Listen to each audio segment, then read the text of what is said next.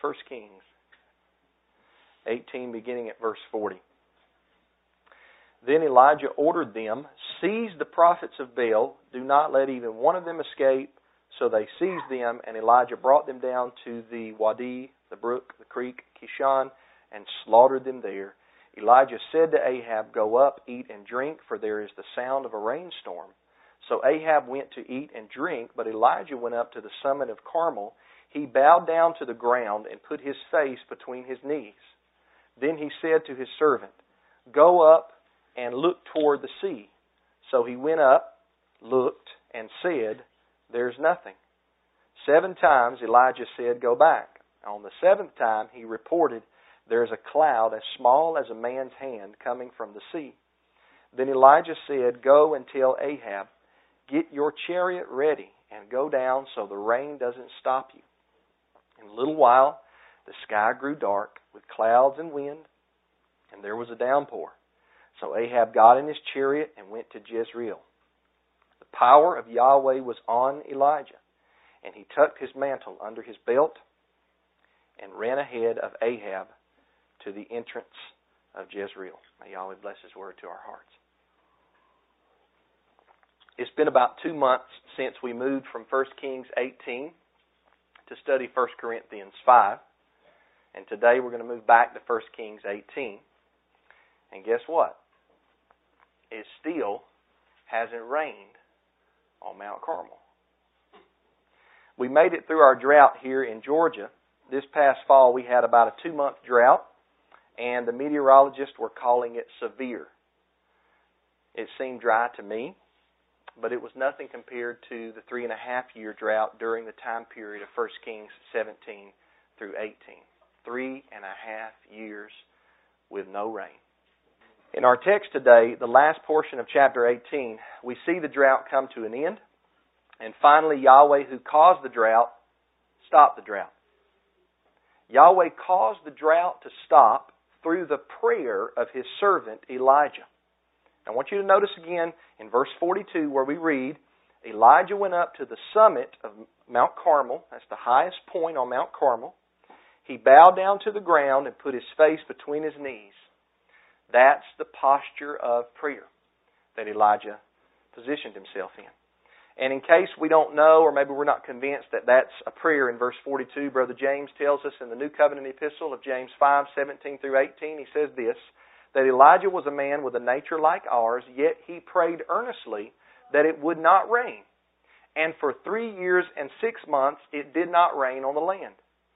Then he prayed again, and the sky gave rain, and the land produced its fruit. Now that second prayer that James speaks of where he says that Elijah prayed again. That's the prayer of 1 Kings 18, verse 42. That's where Elijah bowed down to the ground and put his face between his knees. So let me share with you what I'm seeing when I look at this text. Since I've gotten back into 1 Kings 18 to continue our study of Elijah's ministry, I was reading this next section, and the subject that stood out to me in these verses was the subject of prayer. That's what jumped off the page to me. And I was not planning on teaching any lessons about prayer, but I think that we can glean some good points from these verses right here, these last verses in 1 Kings 18 about prayer. And so for this lesson, and I think at least next week's lesson, maybe the one after that, we're going to look at some biblical points or biblical aspects of prayer. We're going to learn how to pray from the prophet Elijah's example. The first point in prayer that we learn from this text is this that prayer equals humility. That's the first thing. It deals with Elijah's posture in verse 42. Elijah approaches Yahweh with a posture of humility, bowing down to the ground, putting his face between his knees. That's a gesture of humility. That's a gesture that says, You, the person that I'm approaching, are greater than I am. In Genesis 42, the sons of Jacob approached an Egyptian governor who they did not know at the time was their brother Joseph. But they approached this Egyptian governor and they approached him by bowing down to him and seeking for help. They needed food. In Genesis 23, Abraham bowed down to the descendants of Heth. And the reason he did that was because he wanted to buy a burial plot for his wife Sarah. And in bowing down, what Abraham was saying is, I'm coming to you, pleading, I'm coming to you as a servant. If you would, please grant my request. That's what that gesture of bowing down meant. I want you to think about this. Here's an illustration. Think of going to visit the governor in the state of Georgia and standing at the front door of the governor's mansion. You would not barge into that place and prop your feet up on the couch and ask the governor, You got any popcorn? You would dress nicely. At least I hope that you would if you went to visit the governor. You would speak with humility. You would say, Yes, sir, if he asked you if you'd like something to drink. You would use the words please and thank you a lot. You would behave with class because it's the governor and it's the governor's house. Now, as high ranking as the governor is, he does not hold a candle to Almighty Yahweh.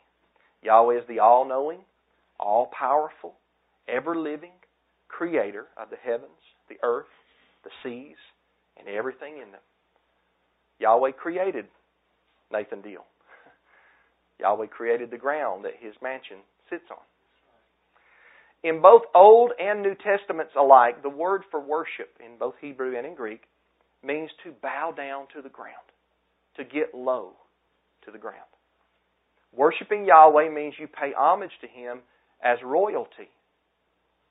He is royalty of all royalty.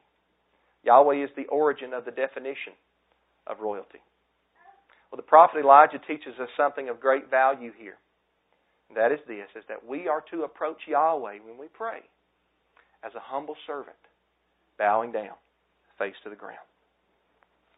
The man who does not approach Yahweh in humility that man will be humbled by Yahweh. We are not to make demands of Yahweh. We are not to boss Yahweh around. We aren't to point our finger in Yahweh's face and tell him to do something. I like to say that he's not Yahweh the butler, he's Yahweh the king. We're to come before him, bow down lowly, and when we pray, when we give thanks or make petitions, we're to do so in humility. Father Yahweh, I come before you. Our posture in prayer, our outward posture, when Elijah bowed down and put his face between his knees and prayed that prayer that brought on the rain, that outward posture is to be a manifestation of what's taking place on the inside of your heart and your mind. As we approach Yahweh bowing down outwardly, it should be representative of how our heart and our mind feel. Rest assured, if your heart and your mind view Yahweh correctly, you will approach Him correctly. If you've got your relationship between you and Him ironed out on the inside, you'll approach Him properly in your outward gesture. I like to picture Yahweh in my mind when I pray. That's something that I do. You say, Brother Matthew, what do you mean? Well, I do not know what He looks like. My Bible doesn't have pictures in it. I don't use the Precious Moments Bible, right? But I do read scriptures where Yahweh has a face, hands, waist, feet. He's ancient, mighty, strong, a warrior, and a sovereign king. And so sometimes when I pray, I picture an all wise, elderly being before me. Not a human being, a spirit being, with no beginning and no end. A spirit being that could wipe me out at the drop of a hat, but yet is a father of love and of care at the same time. Kind of like my earthly dad was. He could wipe me out at the drop of a hat if he wanted to. I remember some spankings that I got when I was a little boy, and I wasn't sure if I was going to make it. But yet, when he got through with that talk and with that discipline, that rod of correction, he would say, Son, let me hug you and tell you that I love you. I knew he meant business, and I feared my dad. But he was a loving father, and he was a caring father. I'm thankful for that. Yahweh's both. Well, when I picture Yahweh in my mind, when Brother Matthew prays, it helps me to approach Yahweh in humility. Not just outwardly, but inwardly. As I mentioned, in my heart and in my mind. Who am I compared to His greatness? What could I do to stop His plans? What does my brain capacity amount to when placed against the backdrop of our Heavenly Father's wisdom? I may begin to think I'm fairly smart or wise here on this earth, but what do I amount to compared to our Heavenly Father? I feel the words of Job press against my chest. Man born of woman is short of days and full of trouble. He blossoms like a flower, then withers. He flees like a shadow and does not last. Job 14, 1 through 2. That's from Brother Job. We must learn to approach Yahweh in as much humility as possible. Don't worry about being too humble. I heard one guy one time make an accusation. Oh, that person's got false humility. They got too much humility. Listen, don't worry about being too humble before Yahweh. I don't think that's possible for you to be too humble before Yahweh. If I'm going to be too much of something in Yahweh's presence, I would rather be guilty of being too humble than too prideful. Amen? I don't want to be on the prideful side because Yahweh resists the proud and gives grace to the humble. The first thing on the list that Brother Dan read in Proverbs 6 tonight, was it? Was that Yahweh hates the arrogant eyes. King James Version says, a proud look. Yahweh resists the proud, grants grace to the humble. So don't worry about being too humble before Yahweh. Approach Yahweh in as much humility as possible. That's the first point that we learn from Elijah's gesture when he approaches Yahweh in prayer. He bows down. It's an outward manifestation of his heart and his mind. But tonight, I don't want to just learn from Elijah's posture in prayer. I want to also understand something else from this text in verse 42 that's also powerful. And that is this second point about prayer. Last point tonight. Elijah prays in spite of Yahweh already promising to send rain on the land. Look back to 1 Kings 18, verse 1. It says, After a long time, the word of Yahweh came to Elijah in the third year Go present yourself to Ahab, I will send rain on the surface of the land. Yahweh told Elijah he was going to send the rain again before the contest with the prophets of Baal ever took place. And you can take Yahweh's word to the bank, right? Yahweh doesn't write bad checks. None of his checks bounce. You can take it to the bank. So why in the world does Elijah see the need to pray for rain after the contest? Yahweh tells him before the contest, I'm going to send the rain. After the contest is over and Yahweh sends fire to consume the altar that Elijah made, Elijah goes and he prays for rain. 1 Kings 18:42, James 5:17 through 18. Why does he do that? If Yahweh is going to send rain, surely he can send the rain without Elijah praying for it, can't he? I think we would agree. Sure he could. Yahweh, if he so desired and chose to, could do anything without involving his creatures. Yahweh's hands are not tied waiting on you to pray or waiting on Elijah to pray. Yahweh is not up there saying, he wasn't back there saying, boy, I sure would like to send some rain, but unless Elijah prays, I'm not going to be able to do it. My hands are tied. That would mean that Elijah was in control, right? That would mean that Elijah was sovereign in that circumstance, right? Because he controlled the rain. No, but that's not the case. Yahweh's hands were not tied to Elijah. That's not how it is at all. This is how it is.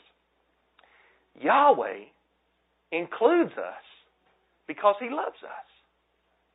The book of Revelation, chapter 4, verse 11 says, Yahweh created all things for His pleasure. For His pleasure. And that includes me, and that includes you. You were created for His pleasure. We were created to please Him. And it pleases Him to include us in His plans and in His promises. One way that He includes us is in working in and through our prayers. Once again, it's not that He can't work by Himself, it's that He chooses not to work by Himself. Let me explain this a little bit more. Yahweh ordains what will take place. And He also ordains the path by or through which that thing will take place. Let me say that again. Take hold of this. number one, Yahweh ordains what will take place. And number two, the Bible also teaches He ordains the path by or through which that thing takes place. Yahweh willed to send the rain on the land again. And He willed it right through the prayer of His servant Elijah. That's the will of Yahweh and the means through which it was going to happen. I remember Morgan. As I was putting this lesson together, I thought about Morgan. She's a lot older now, but I remember when she was a little bitty thing and I had just her and maybe Benjamin was fresh born. And sometimes after dinner, I would say to Tisha and Morgan, I'm going to wash the dishes. Now, Tisha might be thinking right now, I wish you would have said that more. But sometimes I would say that. I would say, I'm going to wash the dishes, and I would pull a chair up to the sink. And I would tell little bitty Morgan, I would say, Come over here, sweetheart, and help Daddy wash these dishes. And she would get this big smile on her face. That was before they knew what chores were, right, parents? She would get this big smile on her face, and she would say, Okay, we're going to wash the dishes. And she would sit up in that in that thing, and her little curly hair. And I remember a vivid one uh, vivid picture one time. She had a little sweater on and she, bare feet, and I would wash the dishes and she would dry them. And I made up this song and we would sing when we would do these things together. We would sing, "Helping each other is what we do," and then I would look at her and I'd say, "Ooh, ooh, ooh, ooh, ooh, ooh, ooh." she liked that part.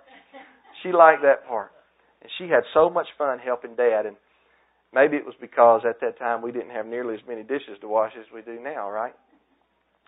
But my point in the illustration is this. I willed, as, as the dad, as the husband, I willed that night that the dishes be washed. But in willing that, I included my daughter in the process. Why? Why did I include Morgan? Because it made me smile and because it made her smile. It made me sing, it made her sing. It made me feel good, it made her feel good. And it taught her at a young age to help her parents with work around the house from a little bitty girl. See, Yahweh wills things all the time, things that are even out of our perception. But He includes us in His will, in His plans. And the reason He does it is because He loves you. He includes you in His will just like I included Morgan in mine. He does it because He loves you. It makes Him smile, it brings Him joy, it brings Him happiness, it pleases Him, and most of all, when He includes us, He is teaching you and me things that otherwise you would never learn if He didn't include you. You learn by being involved in His will. And when Yahweh includes you in carrying out His will, guess what? You grow in your understanding of Scripture. And you grow in your understanding of life in general. When He includes you, He doesn't have to include any of us, but He includes us. Think about that. He doesn't need us, but yet He accepts us. He doesn't need Matthew, but Matthew needs Him. He created me for His pleasure, and He includes me because He loves me. He's a loving Father. I'm so thankful I had an earthly dad that loved me. And it gives me just a tinge of how much, if Yahweh loves me, even equal to how much my earthly daddy loves me, then he loves me so much. He loves me so much. But you know what? Yahweh's love whoo, skyrockets way past my earthly dad. Yahweh loves me, knows exactly what I need. You know, people have asked me before, Brother Matthew, does prayer change things? And this is my answer. It might be a little out of the ordinary, maybe what you'd hear a lot of pastors say. This is Brother Matthew's answer. Does prayer change things, Brother Matthew? Yes. And I'll tell you what it has changed drastically. It has changed me. Prayer has changed me. It has made me put confidence and hope and strength in a being much more powerful than me. Prayer has made me realize that I am helpless without Yahweh. I cannot make it without Him. I cannot save myself. I cannot handle my problems alone. I only make a mess of everything when I do not pray to my Heavenly Father. And I try to do it all on my own. And I think this is not big enough for me to go and petition you about Yahweh. And Yahweh's up there and saying, Well, he's still got a lot of learning to do. Let me put a little bit more discipline on Matthew. He needs to take it to me in prayer, but he's not learned yet. So I'm going to will something, and I'm going to include him in my will. I'm going to give him a little discipline.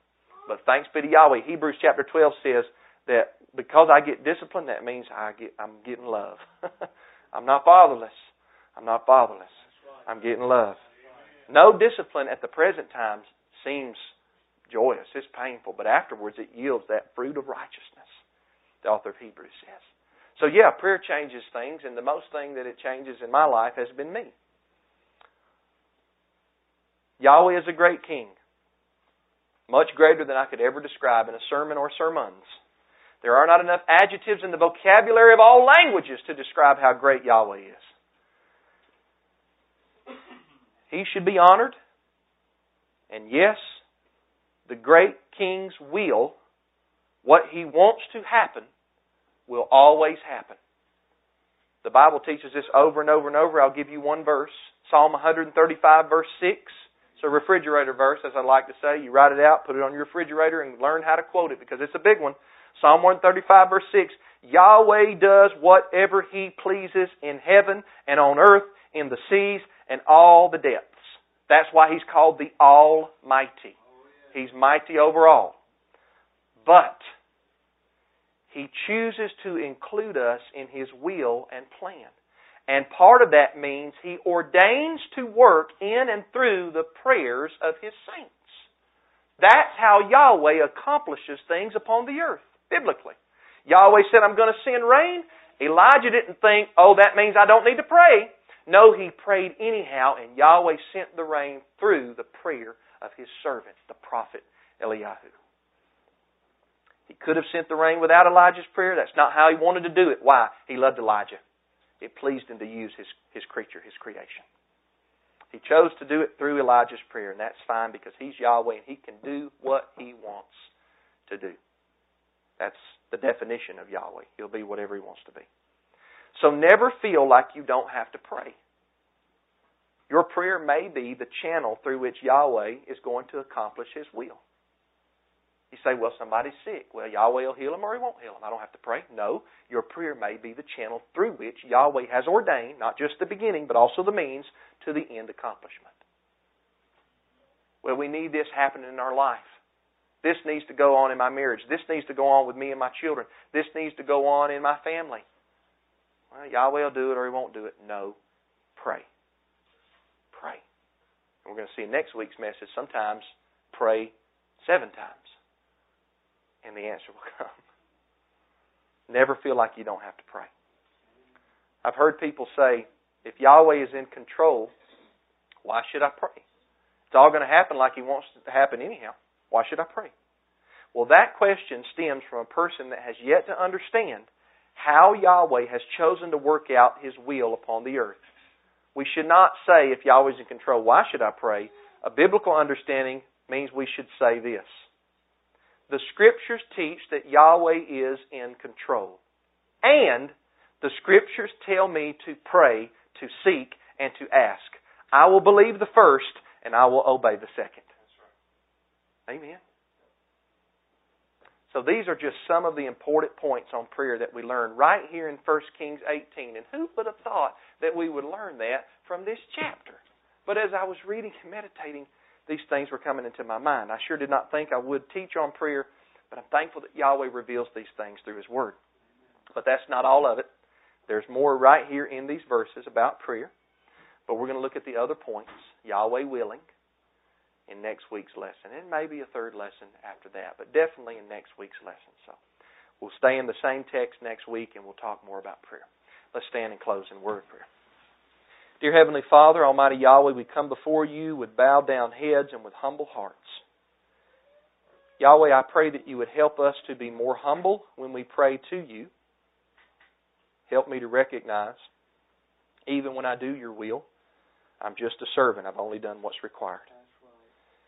And help us all to realize that you use our prayers as your means to accomplishing your ends. May we believe that, not with a mind of thinking that we are controlling you, but that you are in complete control, and we are your utensils through which you work in the earth. May it be so, Yahweh.